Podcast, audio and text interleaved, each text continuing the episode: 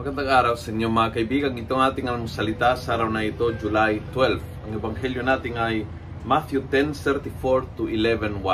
Ako po si Father Luciano Feloni, Paris Priest ng Kristong Hari sa Diocese of Novaliches. Sabi ni Jesus sa ebanghelyo, whoever welcomes you, welcomes me. Wow, so powerful.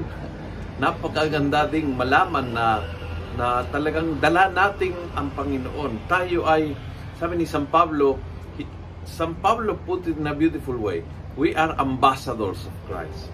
Yan, yan ang ibig sabihin noon na kapag tayo ay dumarating sa isang lugar, dala natin ang Panginoon. Kaya ang trato ng tao sa ating ay ang trato ng tao sa Panginoon dahil dala natin ang Panginoon.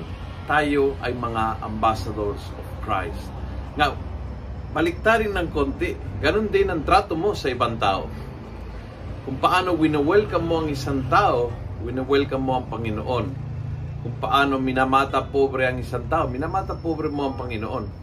Ang trato mo sa ibang tao, dahil sila ding ay ambassadors of Christ, walang exclusivity dito.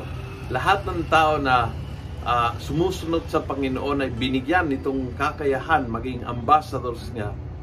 Kung kaya, ang trato ding nating sa ibang tao ay trato din sa Panginoon mismo.